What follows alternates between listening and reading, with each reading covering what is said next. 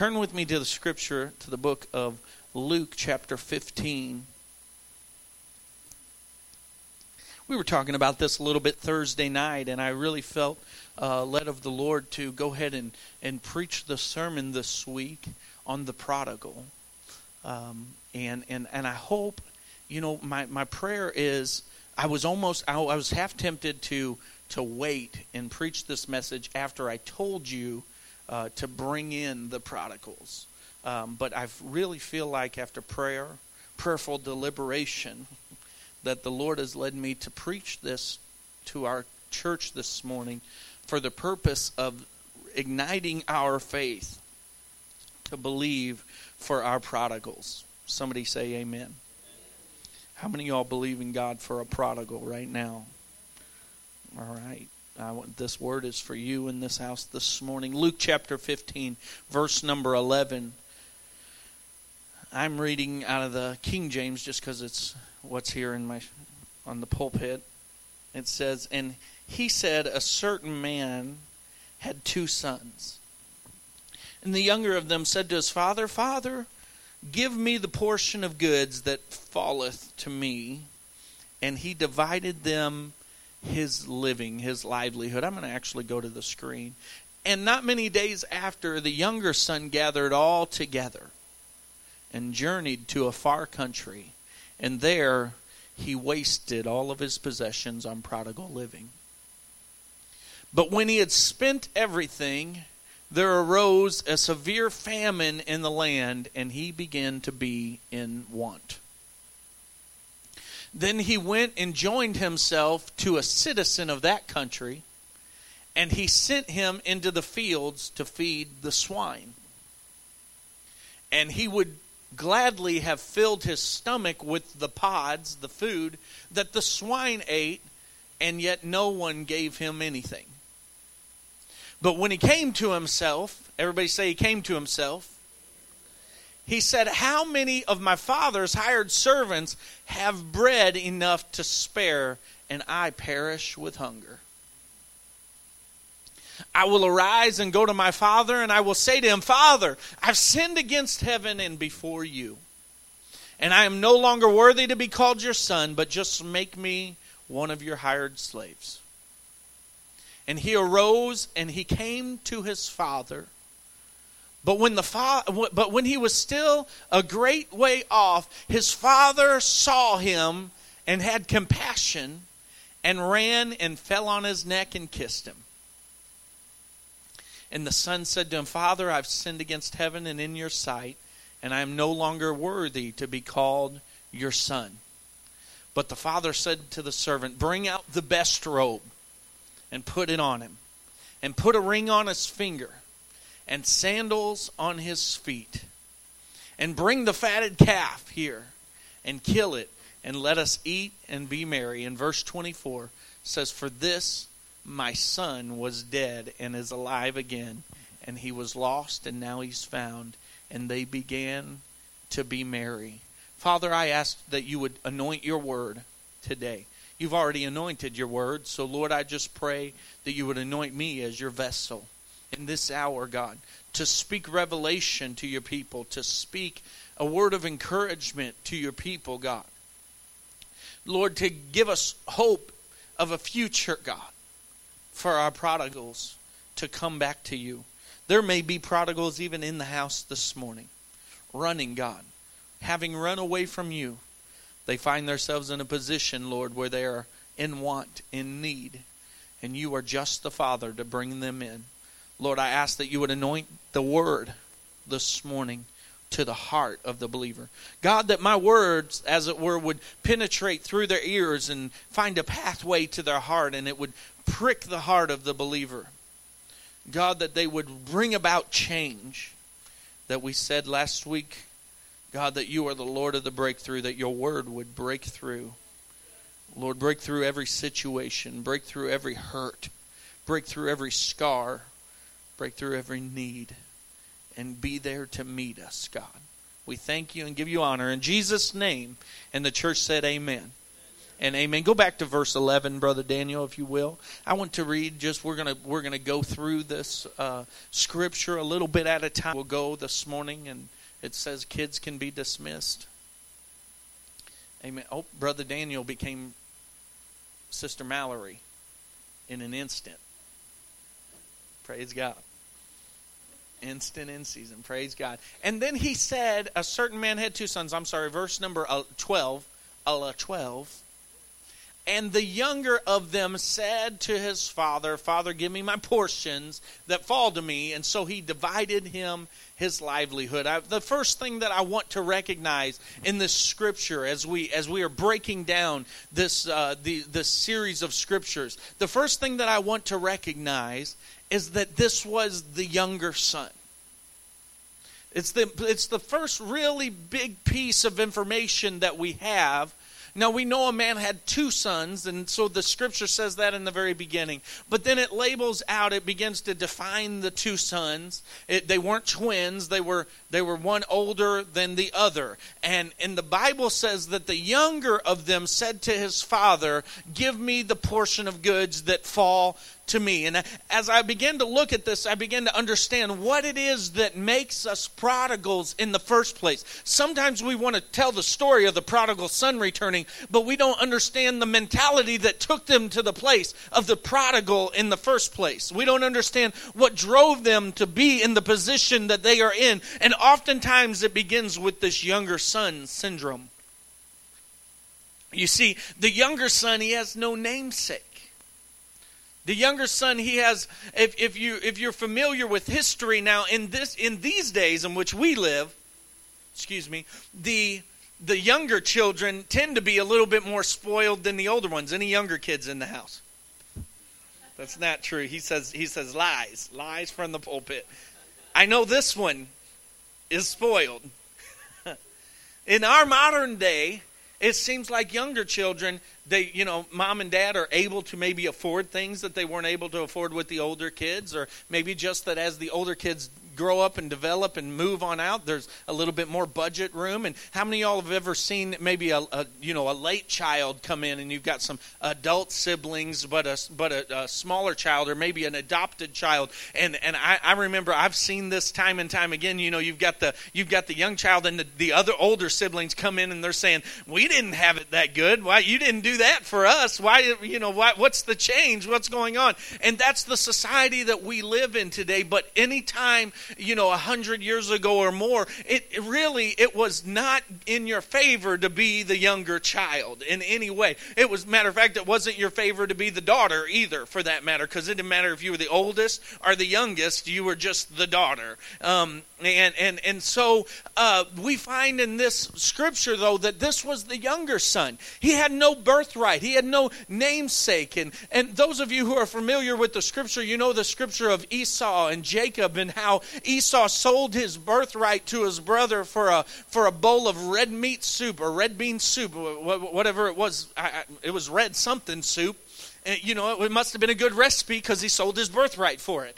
And But the whole purpose was because Jacob was trying to get something, because he was the younger brother. He had younger brother syndrome. He said, I'm not worth anything. I'm not as worth as much as my brother, but I'm going to grab at his heels. I'm going to get what I can get by stealing it away. Even if I have to steal it, I'll just take it. I'll bribe him for it. I'll get what I need, because it was important to be the older son, and the younger son really didn't have as much influence or matter in the world. I mean, the reality is that many of us end up in this younger son syndrome because we think that we don't matter in the world around us. This is really the root of the younger son idea and philosophy, is that the enemy would come in and tell you that there is no significance in your life. I don't know if anybody can ever testify to this. I can testify myself. Pastor will be his own testimony this morning. But I can tell you that there have been times in my life when the devil has swept in and said, you are insignificant.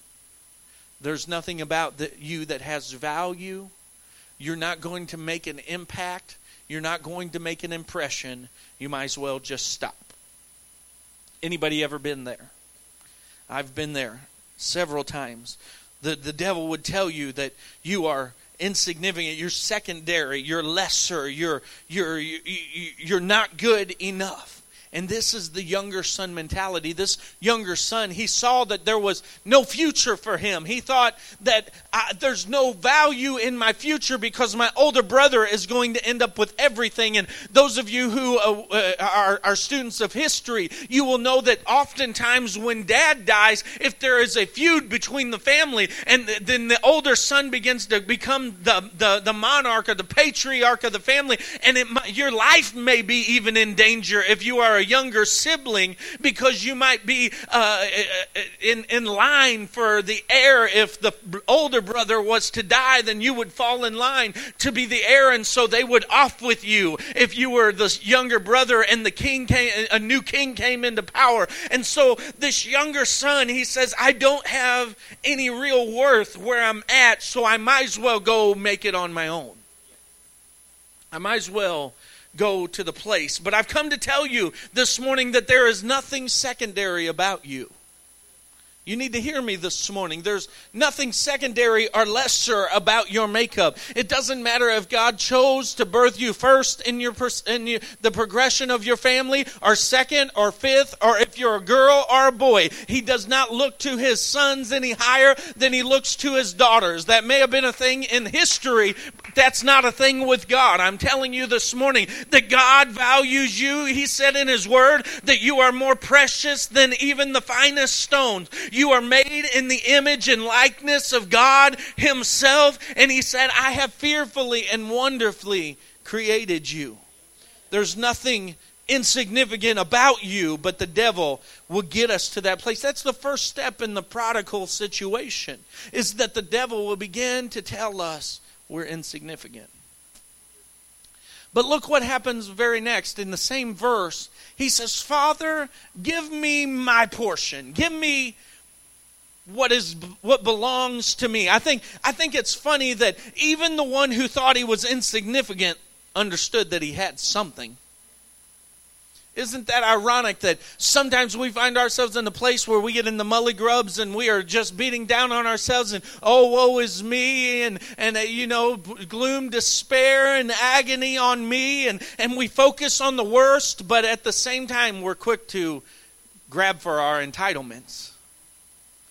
You see, this one who thought he was no value, he didn't value himself, and didn't value his position, still was quick to go to the Father and say, give me my portion. Isn't it funny how we focus on that? We say, life is so hard. Boy, this is the generation and the time in which we live in. Life is so hard, woe is me. Oh, I have things so rough, but give me what I deserve. Literally, out of both sides of our mouth, we're talking about how rough it is and how tough it is to live and survive today. But then on the other side of our mouths, we're saying, the government needs to give me what I deserve. The government needs to give me what is entitled to me. And this mentality is rampant.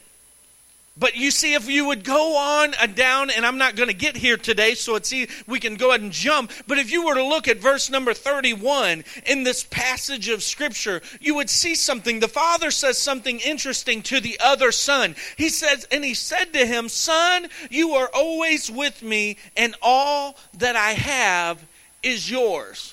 Now, there's something powerful in that. If you were to look on, he was talking to his other son in verse number 31, and he said to his other son, he said, all that I have is yours. Now, the son was whining about how his brother came back. He had already squandered away everything. We're not going to go there today. But the father went back to him and said, don't you understand that everything that I have is yours? This is the father's mentality. Everything that I have is available to you. The son was saying, why didn't you throw any parties for me? We never killed the fatted calf for me. We never had a celebration for me. And he said, I don't know if you understand this or not, but everything in my kingdom is yours. We could have a celebration every day if that's what you want to do, because everything that I have is yours. And this is the same mentality that the father had for the younger son, because I believe that this is a picture that Jesus was laying out, not of an earthly father, not of a succession that works in history, history, but of the succession that works in God's economy and God's lineage. When he said, you are my son and you are my daughter, and there is no higher or lower,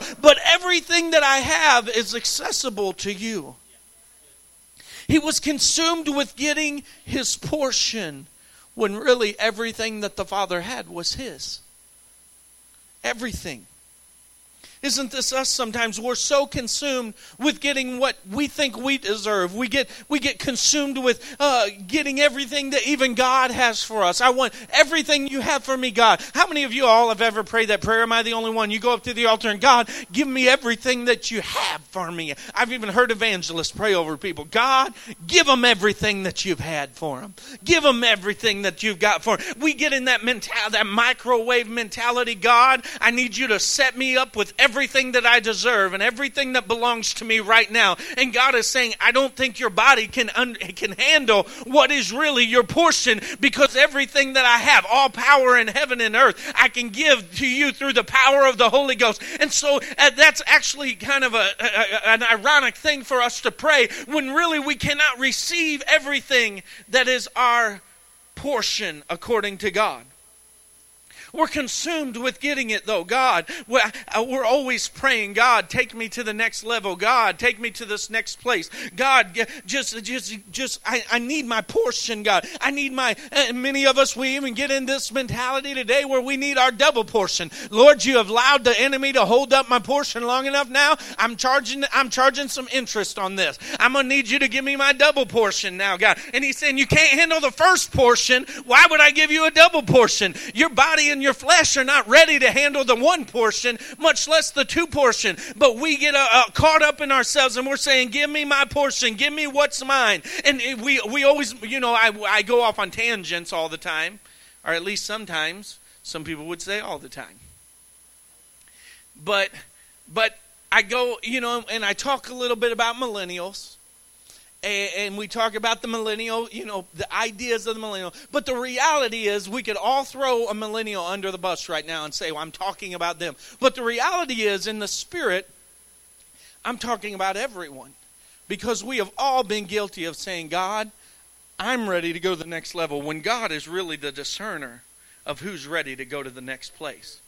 God knows better than you know if you're ready to go to the next place or not. And you know what's funny is we always think we're ready. We always think we've just got it all together, when God is the ultimate discerner of the thoughts and intents of the heart. And he's able to look inside of you and say, nope, you're not ready. You're not ready for even the next portion, much less all of your portion. But you see, if the devil can get you to focus on your portion, he can start a vicious cycle. If he can do that, if the devil can get you to go after your portion, the very term portion evaluates or values what belongs to you. Let me say it like this. The term portion values who you are. When we go to God and we begin to say, I want my portion, all of a sudden we have placed a value on ourselves. We have said, God, I determine that I have X amount of portion, and I'm going to need you to give me that portion. You see, the problem is not even in asking for the portion as much as it is thinking that you can be defined by a portion. When God said that you are the most precious thing he's ever created, when God said that everything that I have is available to you, why do we get ourselves in a position where we think that we need to say, God, give me my portion, give me my portion? I've come to tell you that I believe it's the voice of the enemy sometimes saying, God, telling you to say, God, give me this, give me this, give me this, because this values who I am. And if the devil can get you to value who you are, he can begin to devalue who you are. If we weren't worried about our portion, but we understood all of God's as ours, then all of a sudden he couldn't devalue what is God's.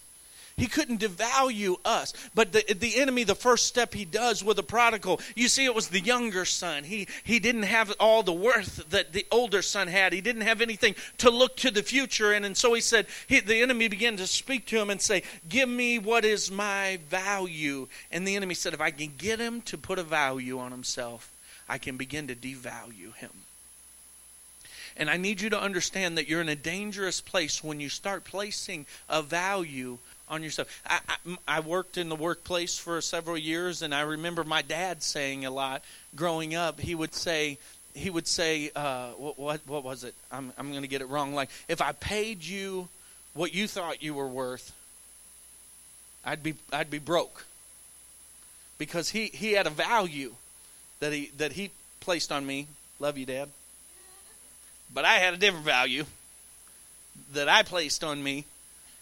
And I can't remember, somebody probably knows the cliche, but if I paid you what you were worth and something else, and it makes sense, sold you for what you thought you were worth, and you know, there's some analogy there and some wisdom that somebody like Blake has, and but the point is, we place a value on ourselves, and then the enemy can begin to devalue us. So the son, he goes, and the scripture says that in verse number 13, it says that after he divided it out, not many days after, the younger son gathered all that he had, and he went on a journey, and he wasted his possessions. You see, the moment that we begin to take what God gave us as a blessing and use it for our own good, it becomes wasted. You see, God is the Father. For those of you who weren't aware, blew your mind. God is the Father in this. I love what Caleb just did. He just had a major epiphany. But God is the Father, and He, when we take what is given to us as blessing and begin to use it for our own good, it becomes wasted. Because every blessing that God gives for you is not for yourself, but it's for the purpose of the kingdom. And you see, when you have wasted your blessing, let me look at it like this. How many singing talents have been wasted on the world? How many speaking talents have been wasted on the world? How many business talents have been wasted on and in the world? You say to yourself, but I want the whole world. The whole world should hear my voice. It's a great talent. Matter of fact, that's the devil in your ear going to you. Oh, you've got a beautiful angelic voice. The world needs to hear it. Did you ever stop to think for one second the one who created you with that voice so that you could sing a praise to him that was angelic, that was greater praise than ever before? I believe that the giver of the gift wanted you to reciprocate that gift back to him. You may be a great businessman. You may have all of your talents. And yeah, you can use that to be the best philanthropist in the world. But I'm not worried about the philanthropy today. I'm worried about the propagation of the gospel of Jesus Christ. And so many times we waste our talents on the world because they're so good. I'm so tired of the mentality that things that are done in the Christian realm have to be secondary to the things that are done in the worldly realm. As if we get the offalls of what the world doesn't like, when God the Creator created all things good, and He wants you to use the best for him. I've even heard it said over and over again in the music industry that people go into contemporary Christian music when they can't make it in pop music. So it's an offal, it's a secondary. And you see over and over, I'm going to go and get on a soapbox, but you see all the time these Christian artists that make a name for themselves, and then they do a duet with some secular artist, and then the next thing you know, they're releasing this crossover album that allows them to begin to go out into the world. Why? Because they're tempted by the world, and they're pulled on by the world, because the enemy is trying to get you to use your pearls and cast them among swine. He's trying to get you to take your blessing and throw it out into the world, when he's saying, I created the blessing to come back to me.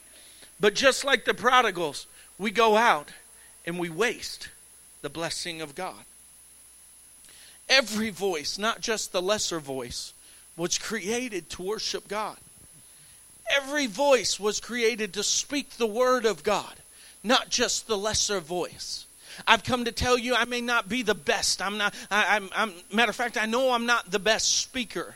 But I don't care if I would have an opportunity to be a keynote speaker or a motivational speaker or a politician or whatever else that I could be in the world. I wouldn't trade the propagation of the gospel, the spreading of the gospel for anything in the world. I have decided, as for me and my house, we will serve the Lord. I have decided that my talents are going to be used for God. They're not going to be used to gratify myself. They're not going to be used to gratify the world, but they're going to be used to gratify God.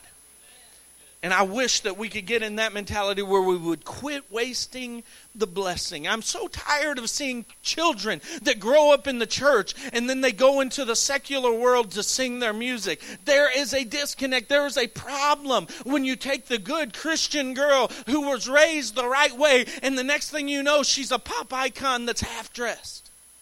Why? Because she's taking her portion and wasting it on prodigal living.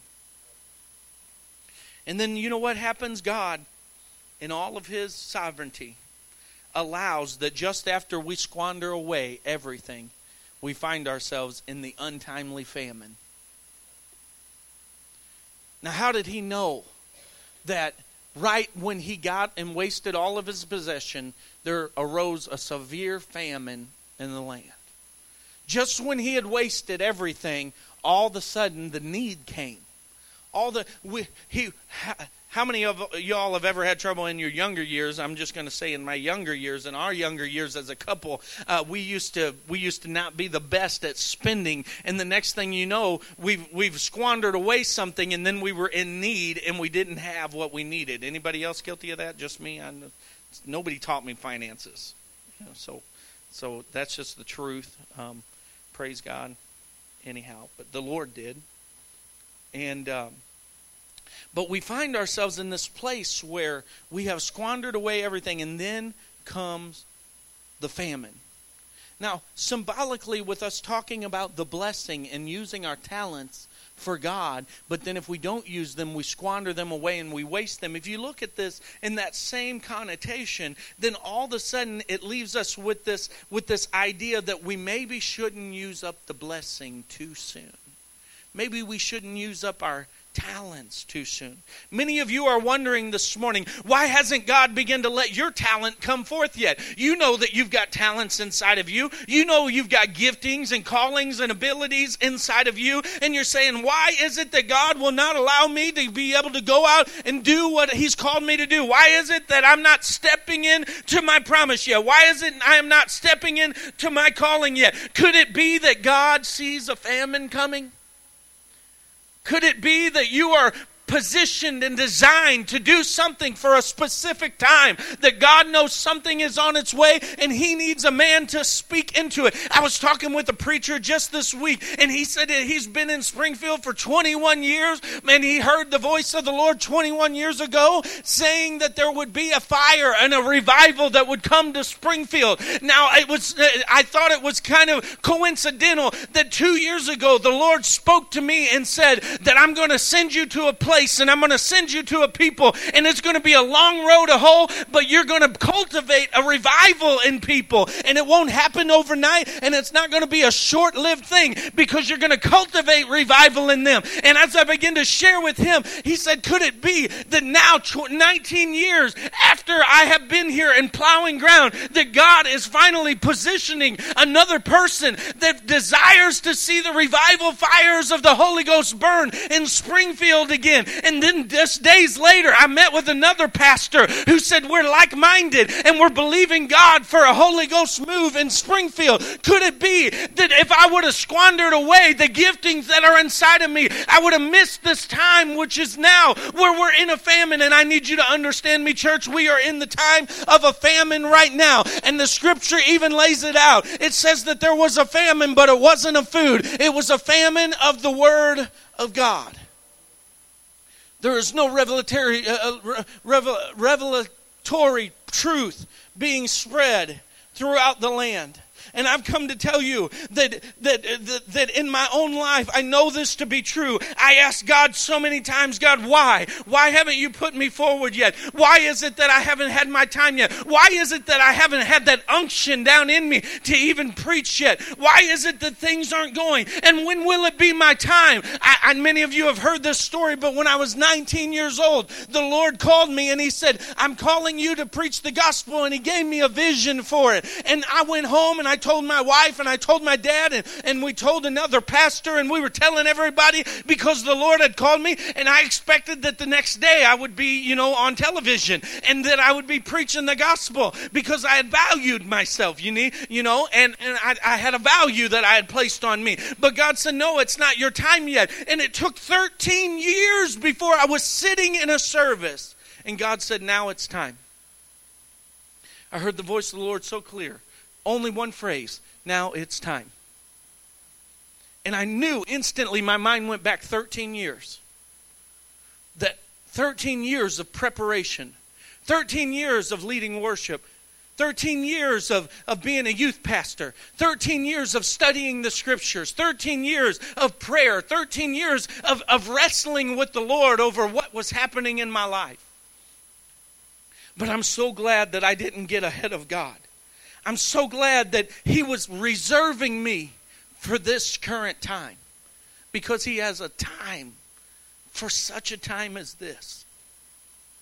And many of you don't understand that you're squandering away what is your blessing when there's a famine coming and God is wanting to use you in a way to be a blessing in a famine. Then the prodigal, he goes a little further and he understands something. He has the epiphany moment, like Caleb did just a second ago. He has the epiphany moment when he says this to himself, even the worst is better than this. Go on to verse 15. Daniel, let's read through that.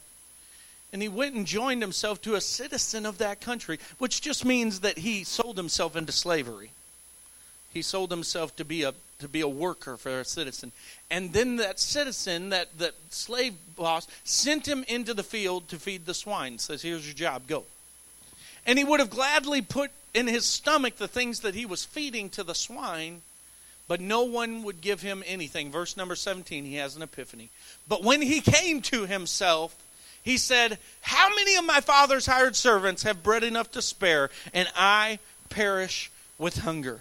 He allowed, listen, here's the epiphany moment. He allowed the devil to determine his worth.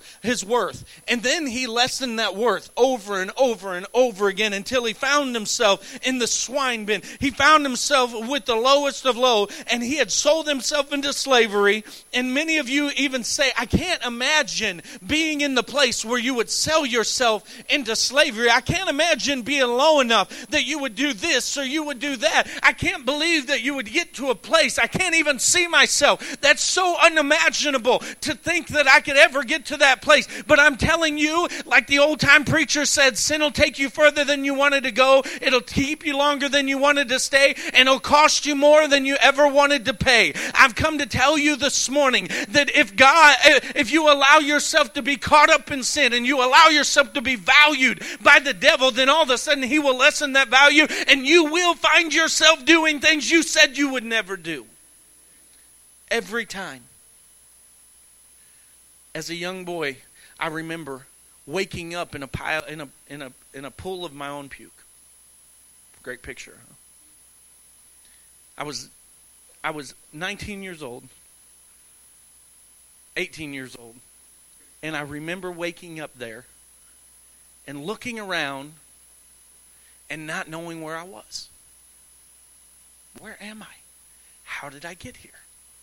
It smells bad. And I had an epiphany. I'm not made for this. This is not who I am. I can't believe I've let myself get to a place where I end up waking up in places I don't even know how I got there. How did I ever get to a place where I would wake up and not know the people that are around me? When I would wake up and look around and I would be in some single wide trailer with the walls stripped out of it that had been used for who knows what and who knows where with no electricity. And how did I get here? Because of sin. And then I had an epiphany. I'm better than this. Because even the worst in the Father's house is better than this. If God would just let me be a slave, then I could at least eat and have what I need. Even my Father's slaves are treated better than this. Even my Father's servants have bread to spare, but I perish with hunger. Even the worst in my Father's house is better than this place I'm living. You know what's funny is I got to talk to the backsliders for just a moment. I'm getting ready to close. I got to talk to the backslider for just a moment.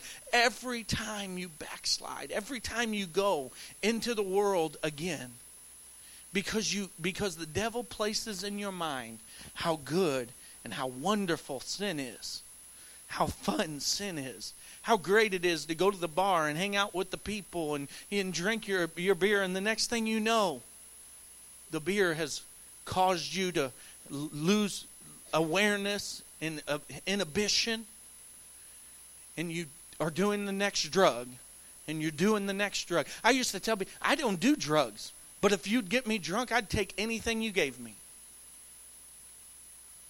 And the next thing you know, I'm not glorifying sin today. I hope you understand that.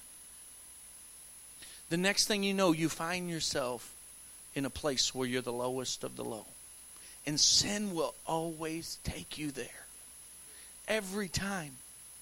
And then you find yourself in this place where you're crying out for help. But the addiction's so strong you almost can't even help yourself. You need a miracle.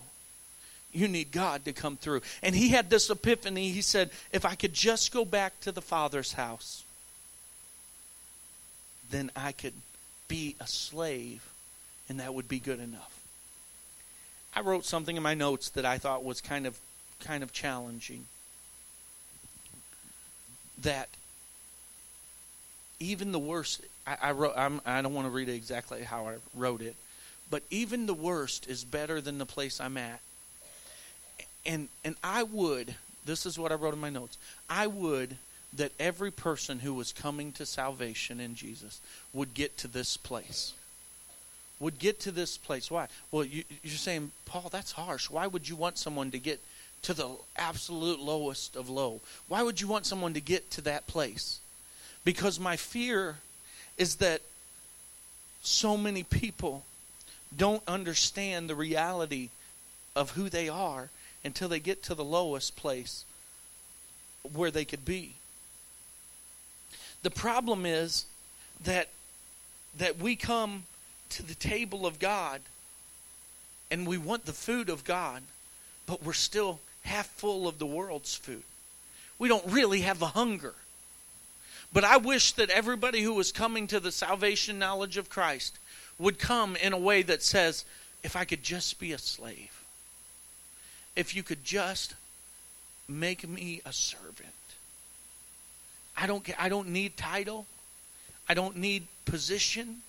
I don't need to be a preacher. If I could just go sit on the back row of a pew somewhere and worship you and be in the provision of your grace and be in the provision of your mercy, if I could just get into your kingdom, I'll be the lowest. Make me a pauper, God, but let me in. Let me sin. I love what the woman said of her child. She was trying to get her child delivered, and Jesus said the table's not fit for the dogs. And she said, yea, Lord, but the dogs eat of the crumbs of the master's table. She said, I don't need the great meal. I don't need any of I just need the crumbs. If we could get to that place. The problem is we never get to that place. We've got just enough of the world in us when we come to God that we still wonder if we should go back. But we've got to come to this place where we say, the world has nothing to offer me. The world has nothing that I would want to turn back to. I never want to find myself in the position where I wake up and don't know where I am again. So God, if you'll allow me to be a servant, a slave, I'll go and I'll do that. Just whatever you want me to do, I'll do it. I'll listen, I'll obey, I'll do whatever you've said. Just let me in your grace again. So many of us, we miss out. I believe that's why people have such a problem with backsliding today. It's because we come to God and we think we're starving for the things of God, but the reality is we just ate what the world had to offer. And we're half full. No wonder we can't live it. But the good news is that I'm saying to you that if you find yourself in a prodigal position, you're just in the right place for God to begin to do mighty things in you. And look what happens in the scripture as I'm getting ready to close.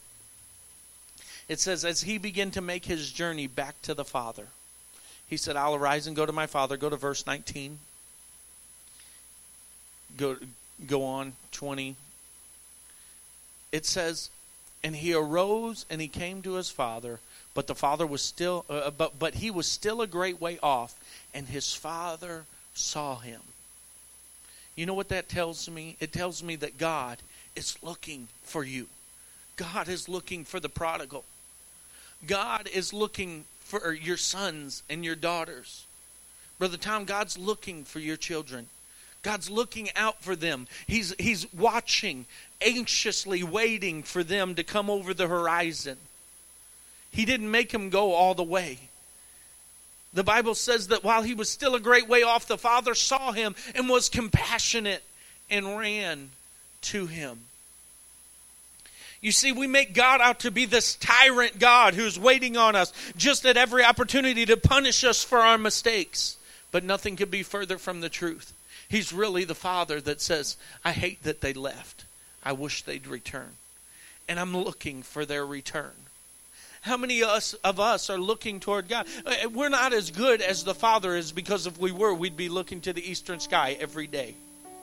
But the reality is God is better than we are, and he is always looking, saying, if they'll just return, I know that they'll come back.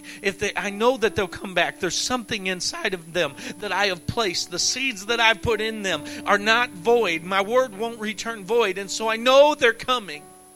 And I'm going to watch. And I'm going to watch for them. And he does more than watch. He says, when I see them, I'm going to meet them halfway. I'm going to walk out to them. I'm going to run out to them. You know, this is the only place in the scripture where the Father runs. I love, there's an old song, I can't remember exactly who it was by, but it said, when God ran, he ran to me, put me in his arms. He ran. When God ran, he wants to run to you today. I don't know if the son felt in a position that he could run. I have it in my mind that the son was probably broken down. He was malnourished, no doubt. And he was doing everything he could to get back to the Father. Josiah, be an actor for me. And just slowly make your way as if you were malnourished. I'm going to go farther away. You're not going slow enough. This is not what God did. I'm borrowing this. God the Father sees the Son saying, there's my son, the one that was dead. And he runs. The Son can't run, but the Father runs. And he meets him. And it says that he falls on his neck and embraces him.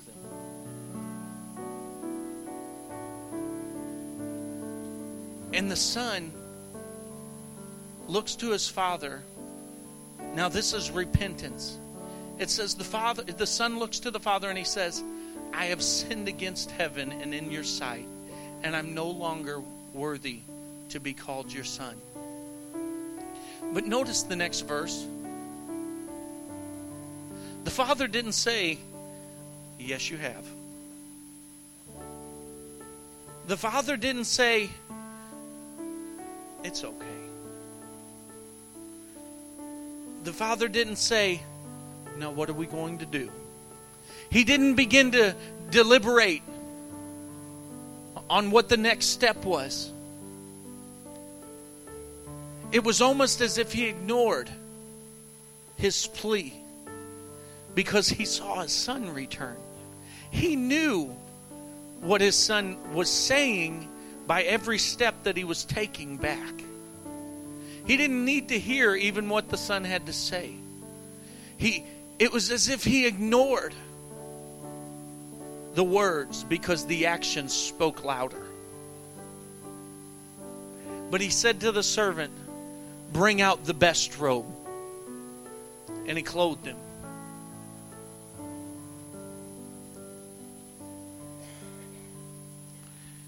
And he said, get the ring. I wish I could take my ring off. I don't think it'll come. It's not going to come off. His comes off. He gets out the ring and he says, put a ring on his finger.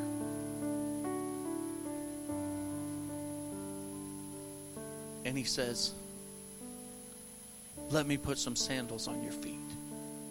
And he gets down in the same position that Jesus got down with the disciples to wash their feet.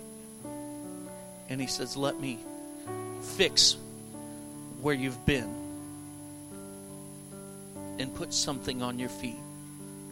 You've been walking barefoot on your own. Let me clothe you. And he said, bring out the fatted calf and let's have a celebration. Thank you, Josiah.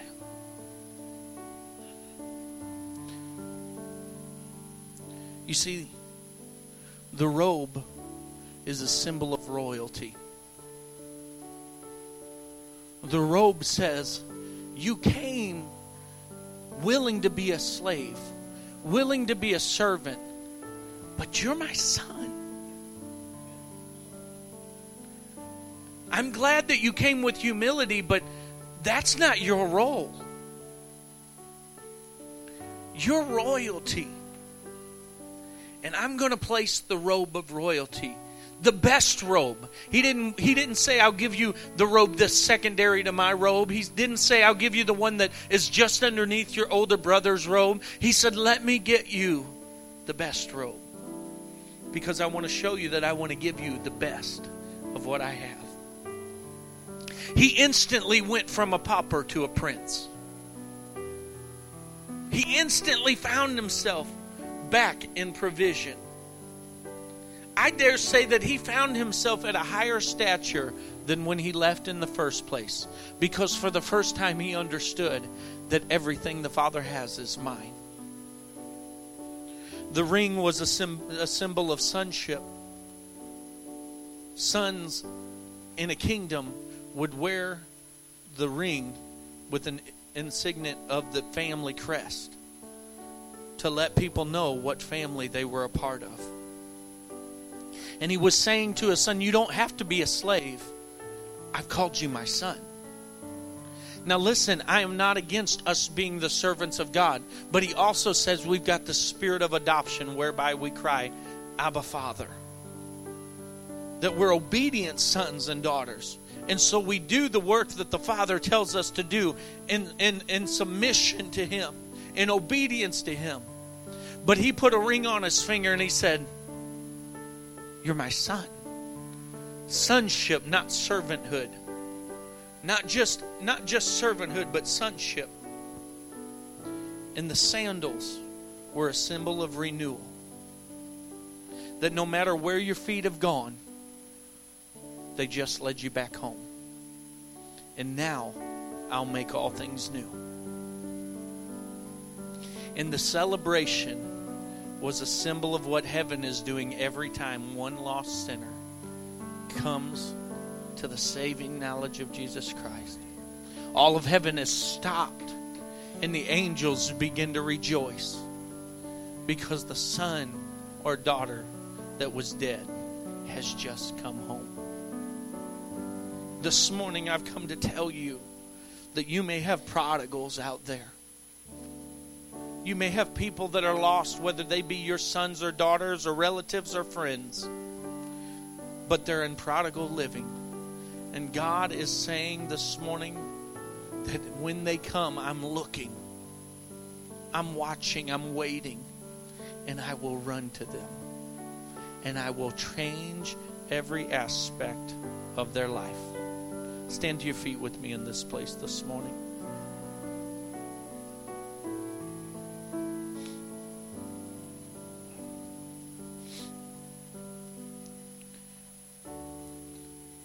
This morning, many of you are believing God for the salvation of someone. Someone who is a prodigal. And this morning, I want to begin praying, first and foremost, with you. For those of you who are believing for a prodigal in this house. I know it's a little bit out of order to the norm. But I want to do it like this morning because I believe that we need to be praying the prayer of faith as a family over these prodigals. If you're in this place this morning and you say, it can be a son or a daughter or a family member. It could be a dad. It could be a sister or a brother or a cousin, or it just could be your friend.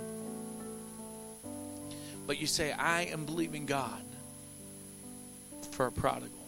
I'm believing God for this person to come back to Him, or to come to Him in the first place. If you're here and that's you this morning, I want you to get out of your seat and come with me so we can pray together in these altars.